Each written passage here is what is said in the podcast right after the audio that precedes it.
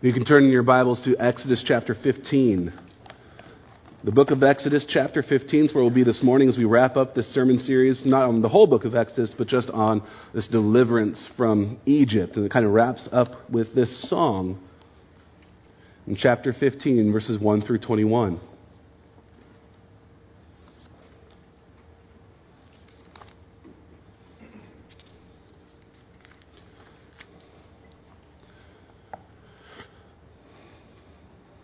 Now, to begin by just pointing out that how we respond to things matters. We teach our children that.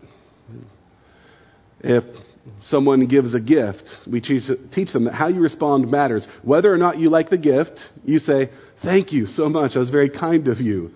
You don't say, I don't like it. You know, how you respond to certain things matters. We know this in our relationships. when you're spouse asks how you like their new haircut, how you respond matters. Not only what you say, but how you say it matters. How you respond matters at work, particularly how you respond to emails. The reply button is a powerful device. In 2016, the offices of Time Incorporated found out that the reply all button can be downright dangerous. In one instance, one of their photo editors sent a question to their HR department, and it was a question about certain monies that were supposed to go into certain fund that weren't showing up yet. So the editor had a question about why aren't they there and what's going on with that. Just sending a question to HR. Except uh, she did not send the question to HR. She accidentally sent it to the health and wellness list serve, which includes everyone's email in the entire company. The HR representative, employee, did not catch that initial mistake and forwarded that question on to another employee asking for help, and that that person also hit reply all accidentally, eh, or not actually accidentally, but intentionally to show the original question asker that we're working on this, so you're looped in, except it looped everybody on the company in. And now everybody in the company was on the same thread, and from there, we we're off to the races.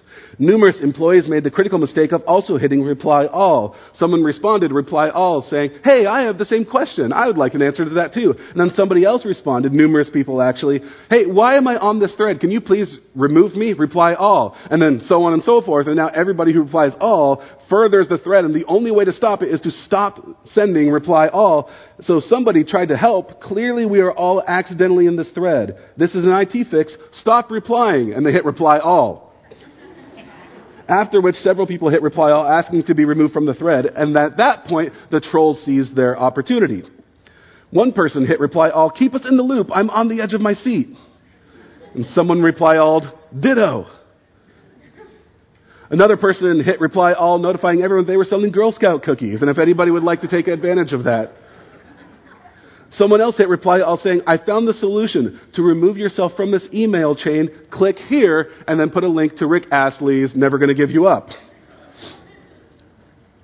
Finally, someone responded, You'll pry the reply all button from my cold, dead hands.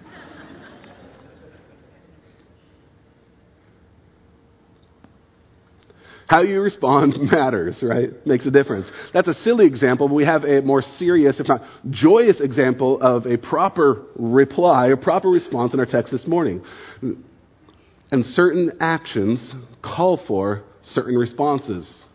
In our text this morning, we are responding to the salvation that God has provided, His mighty works displayed for all to see, and we are going to see an appropriate response, an appropriate reaction to what God has done. So we'll ask, what's an appropriate response to God's works and miracles? How, what can we learn from that? I'll ask it this way How do God's people respond to His mighty works of salvation? How do God's people respond to his mighty works of salvation?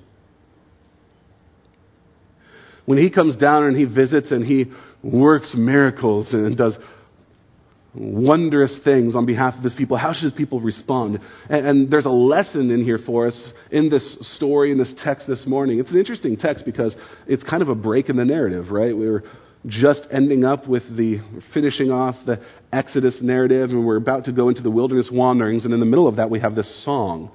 placed there.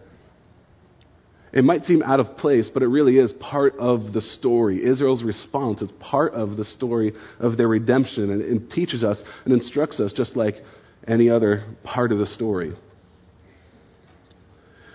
And this song of theirs is all about God.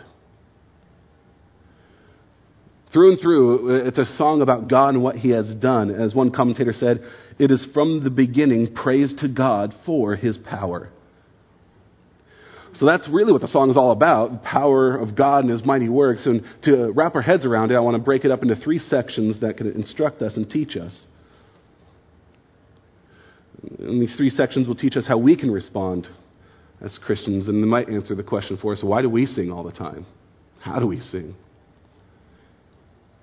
How do God's people respond to his mighty works of salvation? First, verses 1 through 12, we see the Israelites praise through remembering. That's the first way they would respond. They praise through remembering. They recall the things that God has done. They recall his mighty works of salvation that he has done in the past. They praise through remembering. Verse 1. Then Moses and the people of Israel sang this song to the Lord, saying, I will sing to the Lord, for he has triumphed gloriously. The horse and his rider he has thrown into the sea. The Lord is my strength and my song, and he has become my salvation. This is my God, and I will praise him, my father's God, and I will exalt him. The Lord is a man of war, the Lord is his name. Pharaoh's chariots and his host he cast into the sea and his chosen officers were sunk in the Red Sea. The floods covered them. They went down into the depths like a stone. Your right hand, O Lord, glorious in power, your right hand, O Lord, shatters the enemy. In the greatness of your majesty, you overthrow your adversaries. You send out your fury, it consumes them like stubble. At the blast of your nostrils, the waters piled up. The floods stood up in a heap. The deeps congealed in the heart of the sea. The enemy said, I will pursue, I will overtake, I will divide the spoil, my desire shall have its fill of them. I will draw my sword, my hand shall destroy them.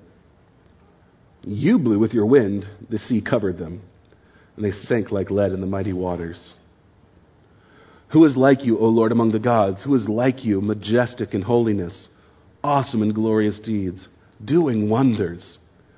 You stretched out your right hand, the earth swallowed them. This song is often titled the Song of Moses or the Song of the Sea because it's the song they sang right after they crossed the Red Sea. And I think historically that's actually true. I think this is a song that was pretty immediately sung after they crossed over. Uh, the word then indicates, you know, there in verse 1, that this is the next thing they did. After they were delivered, they sang together. It was more or less an immediate response to the salvation they had experienced through the sea that crushed the Egyptians. So, very likely what happened is after they passed through, they sang an initial version of the song, and then probably over the years it was edited, adjusted, and built upon as it was passed down from generation to generation. And I think it was finally kind of canonized and finalized likely after they entered into the land of Canaan and after the conquest. That's my theory. That's how the song was put together. And then after then it was written down to be preserved for all time. But you'll notice here that this song is all about God. It's all about His attributes and what He has done. And I want to talk through a few of those things the song talks about, these attributes of God, what God has done. First, you'll notice that God is praised for his triumph in war. The first one says he has triumphed, triumphed gloriously. His victory was something for all to see. Uh, if, if you play golf, you, you know that a hole in one doesn't count unless somebody is there to see it. Right? If, unless somebody's there to see it, it didn't happen. Well, that's true with this triumph of God but people have seen it. It was witnessed. It was glorious. People saw what God has done. It is on display for all to see that God's strong right hand has shown his glory by shattering the enemy. God meted out justice and vengeance on his enemies. The text calls him a man of war, literally a warrior. God is a warrior, and that's why we praise him, because he has won the battle. He has thrown horse and rider into the sea. And When it says that, it's saying God threw the agent and the instrument into the sea. So we ask the question uh, do guns kill people or do people kill people? And they might ask back then do riders kill people or do chariots kill people? And is it the agent or the instrument? And God conquers both. He eliminates the whole threat. Egypt, with their horses and riders and chariots, were a threat to Israel, and God has thrown them out and cast them down. They have sunk like a rock, like a stone, like lead. God is praised here because he's a mighty warrior who battles and defeats the enemy. Second, you'll notice that God is praised and remembered for his righteous fury. They recall how God is a God who is righteous in his wrath and anger and fury. Verse says, You send out your fury, it consumes them like stubble. It's a picture of a land being like burnt, laid to waste. I grew up in Washington, and when I was a child in the early 90s, we went and visited Mount St. Helens. You might remember Mount St. Helens if you're old enough. In 1980, it erupted, right? That was five years before I was born. It erupted. But I went as a child in the early 90s and saw all the wreckage that was still there from the eruption. If you go to the, went to the site at that time, you could see all the trees snapped like toothpicks, covering the ground, just complete destruction, right? That's stubble. It was laid waste. And that's what God did in his fury. He laid waste to the Egyptians like stubble. And I think there's also a little bit of a word play there, or maybe a, a jab at the Egyptians, because what did they make the Israelites make their bricks out of? So, turnabout is fair play. Now the Egyptians are stubble because of the blast of God's nostrils. We know that God is a spirit. He does not literally have a nose or nostrils, but this is a, an image, a metaphor for his fury. You think of somebody huffing and puffing and with their nostrils flared. It's a picture of his righteous anger, and it is that anger that blew from his nostrils that parted the waters. And what this tells us is that that parting of the sea was an act of God's fury. That was an act of his righteous anger that parted the sea and brought it back in on the Egyptians, that God controlled creation so that the waves crashed, so that the earth swallowed up the Egyptians, as verse 12 states. God has done this with his righteous fury.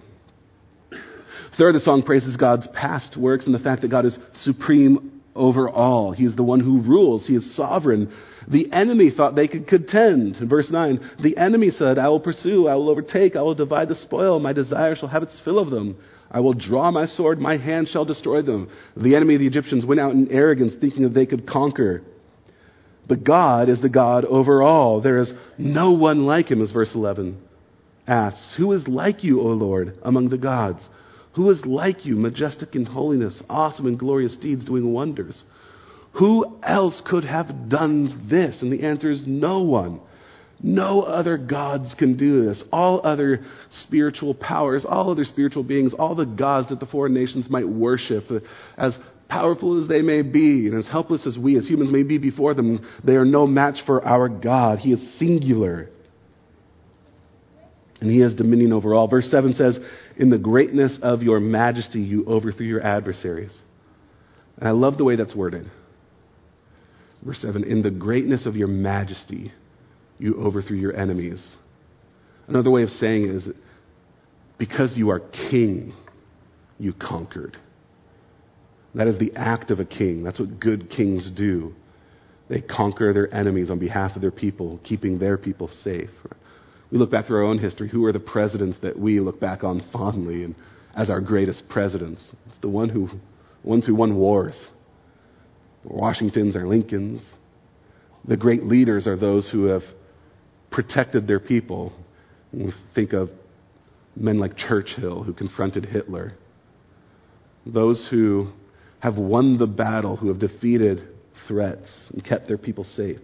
That is an aspect of kingship that is essential, that you conquer enemies. That is what Israel expected from their future king, their Messiah, their Christ that would come, that he would be one who would conquer their enemies. That's all throughout the Old Testament, that a king will come who will conquer our enemies for us. because that's what kings do, and that's what God has done in the Red Sea.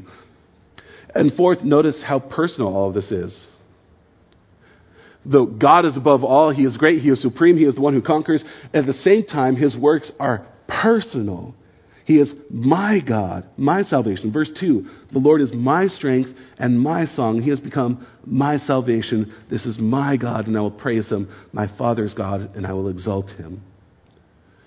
The whole point of all these miraculous and wondrous works of God is that they're done for me. That He is powerful for me, that He has conquered for me. It's a victory won for me. God has parted the seas, judged His enemies, so that I could walk through them on dry land.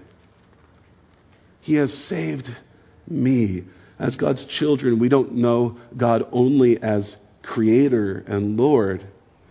We now also know Him as Savior and friend and personal Redeemer. That all these mighty works aren't just done in a vacuum, they're done out of love because God personally loves us and redeems us. He does wonderful and miraculous things for us, so He is our song, our strength, our salvation.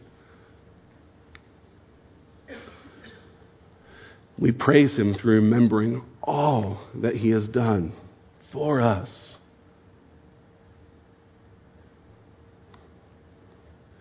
As we think about this praise, there are a couple things I just point out by way of application I was thinking about. One, notice how specific the wording of this song is. It's very specific. It tells about specific things that God has done specific details that he has done these things. He has thrown over horse and chariot and rider. It's not just a general goodness of God. This is a specific way he has done in history for me. This is maybe one of my just soft critiques of a lot of modern Christian songs is that they're very general and vague. Very often they're, they're very generic as if they could be sung about any God that God just generally loves me and generally He's great and wonderful, but they don't get into specifics. And I think it is necessary to get into specifics so that we know which God we're talking about. Which God are we praising? Which God are we singing to? We need to know specifically it's this God, a God who, unlike any other, who couldn't have done these things. So when we're singing for minutes on end, oh, how He loves me, uh, it makes me want to ask, how? How has He loved me? We keep singing it. How has God loved us? This song answers. He has loved us. How? By throwing horse and rider into the sea for us. He has done this specifically for us. It's not a generic kind of thing that we could sing about any God. It is specific about our God. That He alone is singular. And that specificity is important because it shows that we know Him and we remember what He has done, that we actually love Him. So if you ask me, why do you love your wife? What do you love about her? And I just say, oh, she's really lovely. That might be true, but it doesn't say all that much. And if you say, well, what, no, what do you really love about her? It's like, well, she's, she's just really great. That would be a poor answer. I should be able to give you specifics about what I love about my wife. And if I'm not able to, it might tell you that I don't actually love her all that much or know all that much about her. The specifics make the relationship. That's how you know you love that person and what makes them unique in your eyes. Here's how he loved us. He took care of our enemies when we could not. And this is what we love about God. It's what we love about Jesus. It's what the New Testament does. The New Testament over and over gives us specific things that Jesus has done and we worship him for. So we turn to Colossians 1 and we have specific information about Jesus in this hymn of praise. He is the image of the invisible God, the firstborn of all creation. For by him all things were created, in heaven and on earth, visible and invisible, whether thrones or dominions or rulers or authorities. All things were created through him and for him, and he is before all things, and in him all things hold together. That is a song specifically about Jesus that could be sung about nobody else. There is no one else who fits that bill. He is the image of the invisible God, the creator of all things, through whom all things were created, holding the world together by his power. That fits Jesus alone. It is specific about him. Colossians 2 tells us specifically how Jesus is conquered by canceling the record of debt that stood against us with its legal demands. This he set aside, nailing it to the cross. He disarmed the rulers and authorities and put them to open shame by triumphing over them in him. That is specific about what Jesus has done on the cross for us. It is not a vague general, I love you, Jesus. It is a specific, I love you, Jesus, because you have conquered our enemies, my enemies, on the cross. In Revelation 5, it tells us specifically what Jesus has done. Worthy are you to take the scroll and to open its seals, for you were slain, and by your blood you ransomed people for God from every tribe and language and people and nation. You have made them a kingdom and priests to our God, and they shall reign on the earth. That is something that only Jesus has done, that specifically Jesus has done. He has ransomed a people from every tribe and made them a kingdom of priests. You see how important that specificity is. What have you actually done? This is what Jesus has actually done, this is what God has done. And we note that as we sing this song, this song of remembrance, it is thoroughly about God. You look at verses 6 through 10 and notice how many times you and your is said. Yes, it's a personal song. God is my strength, my deliver, my salvation but it's about God, about what He has done. This is the essence of worship. It's that about Him. It's about Him and not us. True worship boasts about God, brags on God. That's what it means to be worshipers. We, we might be hesitant about bringing attention to ourselves. We should be as Christians. We're, we're meek and humble about ourselves. And Paul in 2 Corinthians, he doesn't want to talk about himself or brag about himself, right? But he'll brag about God. So we can be quiet when talking about ourselves, but when we talk about God, we boast and we're loud and we proclaim because He is awesome and above, and we make everything about Him. And that should affect how we act as a church. It should affect how we worship as a church. It should affect if you ever get to one day the point where you're at another church, you move, or you're looking for a church, find a church that is about God. Your selfish heart will want to find a church about you. We all have selfish hearts that want to make everything about us and find a place where, man, this whole thing is about me. This makes me feel so wonderful. Run from that church. Find a church that is about God, that worships God. When you walk in the door, you recognize that this is about the Lord here. They are giving their praise to Him. And, and make that your home. And you will find that as you find a church that worships God, it'll love people well because that's what it means to worship God, to love people well. It will fulfill that heart of yours. We were designed for worship and praise Him and worship Him and praise Him for all that He has done and also to praise Him for all that He will do. And that's the next section, verses 13 through 18. Well, first, the song praises God through remembering. Second, we see praise through anticipating. Praise through anticipating. The next section looks forward to what God will do and anticipates God's mighty works of salvation. Verse 13. You have led in your steadfast love the people whom you have redeemed. You have guided them by your strength to your holy abode. The peoples have heard, they tremble. Pangs have seized the inhabitants of Philistia. Now are the chiefs of Edom dismayed. Trembling seizes the leaders of Moab. All the inhabitants of Canaan have melted away. Terror and dread fall upon them. Because of the greatness of your arm, they are still as a stone. Till your people, O Lord, pass by. Till the people pass by whom you have purchased. You will bring them in and plant them on your mountain, the place, O Lord, which you have made for your abode, the sanctuary, O Lord, which your hands have established. The Lord will reign forever and ever. Verse 13 talks about the guiding and leading hand of the Lord, and God guides and leads with what is called steadfast love. And this is one of those Hebrew words you should know. You don't know, need to know many Hebrew words, but this is one you should know. The word for steadfast love is hesed.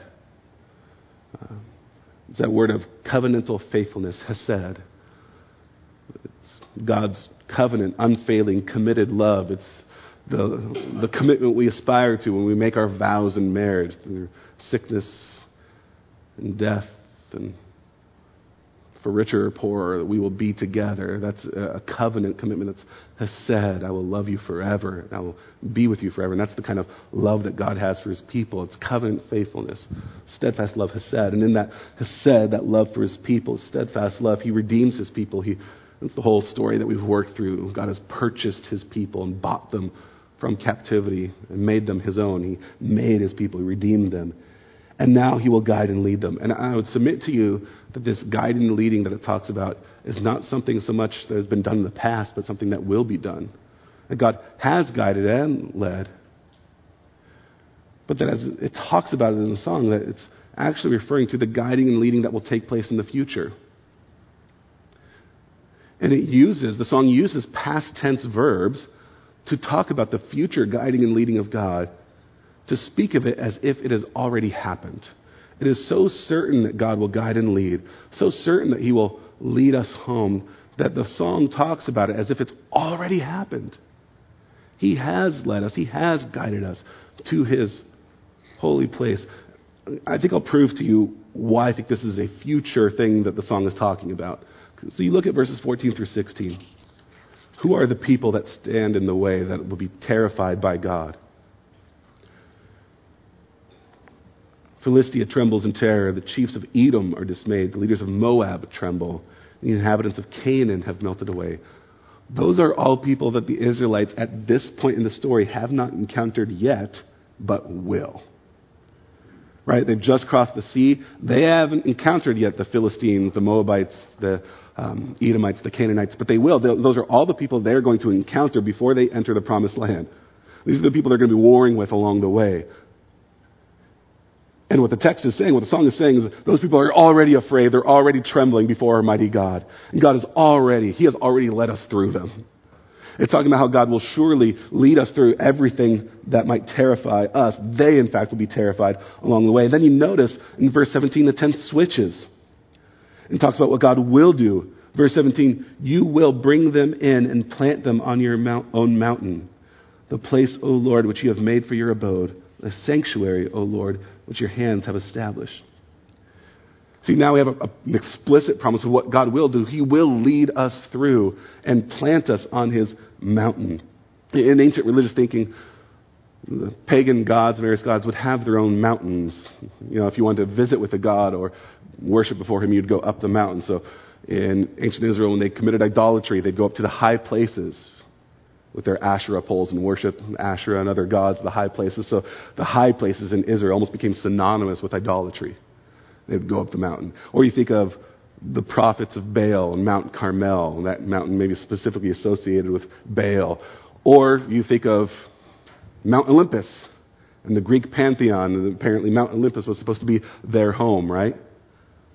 So, in that thinking, the gods lived on the mountains, and this text says, God, you have a mountain. You have your holy place, your mountain, your dwelling place that you are taking your people to, and you will establish them there. And the question is, which mountain is that? Like, which mountain is God's mountain? And what's being referred to here? Is it Mount Sinai, which they're going to go to first and receive the law?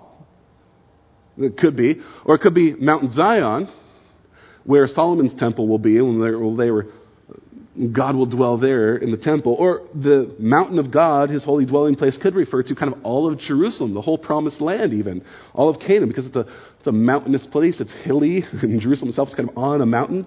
Or maybe this is referring to some future sanctuary, some future dwelling place of God, that that's God's mountain. And, and I would submit to you that all of those places are God's mountain. That this is talking about how God is going to lead his people through many places, and wherever God goes and they are with him, that is his dwelling place, that is his holy abode, until finally he settles them in his holy place. And we have the same promise and hope that God will lead us to his holy dwelling place and his abode, right? Do, isn't that our hope? That's the promise of Jesus. John 14, 3, if I go and prepare a place for you, I will come again and will take you to myself, that where I am, you may be also. So we have the same hope as the Israelites that God will lead them to his holy mountain. We have the same hope that God will establish us in his holy place, and we know Jesus is preparing a place for us there where we will live under the peaceful rule of God forever. And that is our hope. We not only praise God for what he has done, we praise God for what we know he's going to do, for the salvation that he will provide later on as he takes us home. And as we praise God for what He will do, we find that it actually starts to shape our expectations. It creates hope in us, that it shapes and forms us, that actually, as we worship, we don't just worship from our heart to God, we worship and find that God shapes our heart. So there are Sunday mornings, and I have them, and you have them. There are Sunday mornings we wake up and we just don't really feel like coming to church. There are Sunday mornings we wake up and we're tired, we're cranky, not really in the mood to worship. We all have those. We're human, right? We're fallen, and maybe we just didn't get enough sleep the night before, whatever it may be. We can sometimes wake up and just, I'm not in the mood to worship and praise again. I have those mornings too, but I'm forced to be here. Like, I'm paid, right? So I have to come. And what I find every time, I'm glad I'm forced to come because every time I might wake up and say, man, I'm not in the mood today. It doesn't matter what my mood is because as it turns out, worship gets me there. Like worship puts me in the right mood. Worship gives me joy. It shapes my mindset. It shapes my anticipation and my hope. So I might come in dreadful, weary, worried about the things of the world, and I come and I find I worship with God's people, I read scripture, we, we take communion together, we do all these things, and I leave hopeful because worship actually changes me. We don't worship just because it pleases God, though it does. We worship also because it shapes our outlook and our mindset, and it changes us.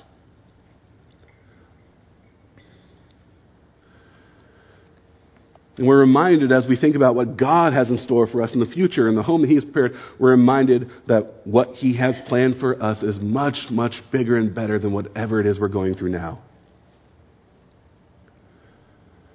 What we're going through right now might be a lot. But worship places our hearts and minds on the holy hill of God. And we have hope because that's much better. It's much bigger than whatever our present trial may be. That's what Romans 8:18 says, "For I consider the sufferings of this present time are not worth comparing with the glory that is to be revealed to us." We praise anticipating future glory that God will lead us home just as he did the Israelites and just as they anticipated. And lastly, more briefly, we praise through remembering, we praise through anticipating, and we praise through repeating. We praise through repeating, and that's what happens in the last couple verses. It repeats what we've already said. The truths are repeated over and over, even with different singers. Praise through repeating. Verse 19. For when the horses of Pharaoh with his chariots and his horsemen went into the sea, the Lord brought back the waters of the sea upon them. But the people of Israel walked on dry ground in the midst of the sea. Then Miriam the prophetess, the sister of Aaron, took a tambourine in her hand, and all the women went out after her with tambourines and dancing. And Miriam sang to them, Sing to the Lord, for he has triumphed gloriously. The horse and his rider he has thrown into the sea. So, verse 19, you'll notice, just repeats the truths that have already been sung about. And it's actually just a, a, summary of God's salvation that was provided in the Red Sea. Part of the waters crushed the Egyptians. We walk through on dry ground. Like, that's the summary of God's salvation, his mighty works. And then Miriam comes in, and the song of Moses becomes the song of Miriam. And she leads women in dancing and dancing in the tambourine. Uh, we know from this text here that Miriam is the sister of Aaron, which would make her the sister of Moses. It may be that she was the one way back in the beginning of Exodus who saved Moses and helped raise him in the courts. We don't know for sure if that's Miriam, but she was the sister of Moses and Aaron. And she's a prophetess who leads the women in song. There are a few female prophets in the Old Testament Deborah and Judges, Huldah and Second Kings, a couple others. And all of them had the same job as any other prophet to speak the word of God, not to create a message, but to repeat what God has said. And that's what Miriam does here. She repeats what God has already said. You'll notice she repeats verse 1 and verse 21. Miriam sang to them, Sing to the Lord, for he has triumphed gloriously. The horse and his rider he has thrown into the sea. It's a repeat of verse 1, and note the way it's worded. She sings to them, Miriam sings to them, and says, Sing to the Lord. So it's almost like this call and response, this antiphonal kind of thing. And if you've ever been in a church that's sung like Prince of Peace, and you know, and the men sing and the women respond, or that kind of thing, that's what's going on here. It's the whole congregation of Israel singing together and repeating what has already been sung. And so, and it got me thinking, like, why is this here? Why do we have this repetition right at the end? Why do we have verse 1 restated again? And I think, here's why. I think it's supposed to indicate to us that this song is never supposed to end. Like the old lamb chop song, right? It's a song that never ends. It keeps repeating over and over again, and it's instruction for us and invites us in. The song itself invites us to repeat the song over and over and over throughout generations to pass it down. Uh, I was thinking about this between services, actually. That sometimes when you have kids, you get tired of hearing the same thing over and over and over again. Uh, our son, before he grew in his vocabulary, uh, basically just said ta ta all the time. And there was a time where we were just desperate for him to learn words so we could stop hearing ta ta over and over because that was his word for everything. Ta ta, ta ta. And after a while, you start to go crazy. But then you hear this song and you realize the Lord doesn't react like we do. He loves hearing us say the same thing over and over again. He instructs us to. He wants us to sing the song over and over again. And in fact, He gives us examples throughout His Word, throughout Scripture, that sing the same song over and over and over again. Throughout Scripture, there are songs all over, and they're the same song over and over. So you get the, the Psalms, and they're the same songs over and over about God's wonderful works and His mighty displays of power. And you have Psalm 106, which looks back upon this song and this experience. Psalm 106, 8 through 12. Yet he saved them for his name's sake, that he might make known his mighty power. He rebuked the Red Sea, and it became dry, and he led them through the deep as through a desert. So he saved them from the hand of the foe, and redeemed them from the power of the enemy. And the waters covered their adversaries. Not one of them was left. Then they believed his words, they sang his praise. Same themes over and over God's power and his mighty works, even in surprising places like the songs of Hannah and Mary. The song of Hannah is sung as she's praying for God to give her a son, and finally God agrees. And she sings a song that basically Mary repeats when she's promised a son. So these are songs about being given a son, being given a future. And notice what Mary sings about. He has shown strength with his arm. He has scattered the proud in the thoughts of their hearts. He has brought down the mighty from their thrones and exalted those of humble estate. Is that the lullaby you sang to your kid when he was an infant? It's a song of anticipation of the Son, but it's the same song of God's mighty work and God's power and salvation. And there are many songs like that throughout Scripture. Uh, I'll point out one last song for you. It's in the book of the Bible that has the most songs outside of the Psalms. And that book is Revelation. The book of Revelation has more songs in it than any other book outside of the Psalms themselves. It's a hymn book. And Revelation 15, verses 2 through 4 say, And I saw what appeared to be a sea of glass, an interesting image, a sea of glass mingled with fire. And also those who had conquered the beast and its image and the number of its name, standing beside the sea of glass with harps of God in their hands. They too had instruments. And they sing the song of Moses, the servant of God, and the song of the Lamb, saying, Great and amazing are your deeds, O Lord God the Almighty. Just and true are your ways, O King of the nations. Who will not fear, O Lord, and glorify your name? For you alone are holy. All nations will come and worship you, for your righteous acts have been revealed. It's interesting. It's called the Song of Moses and the Song of the Lamb. It doesn't quote the Song of Moses. And the Lamb, Jesus Christ, was born hundreds and hundreds and hundreds of years after Moses, but their songs are the same. Because they have the same truths, the same themes that no one is like our God. He is the King of the nations, that He is mighty and glorious, and the nations tremble before Him. And His mighty works of salvation have been revealed to us. And we sing that same song right? We can take the song of Moses and sing it because it is the song of the Lamb. And we can sing it because we're in the same spot as the Israelites. We're in the same place that they are. We have seen God's mighty works of salvation through the Red Sea, through the cross. We have seen God destroy his enemies when the water crashed down, when Jesus arose from the grave and conquered our enemies, sin and death and the devil. We've seen God save us and spare us from judgment and death, save us from the waters of judgment, save us from the judgment to come. We see God's rule over the nations, both as the enemies of Israel tremble before him and, and as Jesus rules on the throne at the Father's right hand. And we stand in God's covenantal, faithful love as we wait for him to take us home to his promised land to our heavenly home with Jesus forever. All along the way, He'll sanctify us and carry us through and lead us and guide us as we sing praises, remembering what He's done, anticipating what He will do, and repeating it over and over again. Would you pray with me?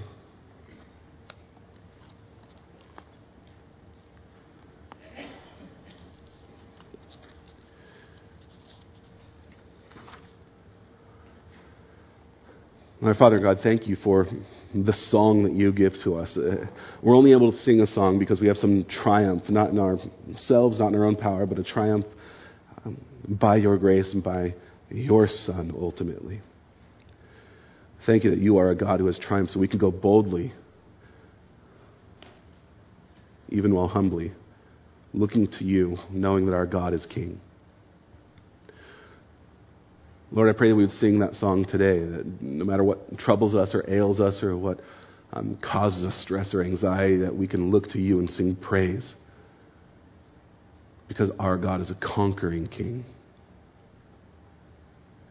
And I pray that you would establish us in faith, establish us in your word, and carry and guide and lead us home. And we look forward to that day when we will be with you forever in your sanctuary. Amen.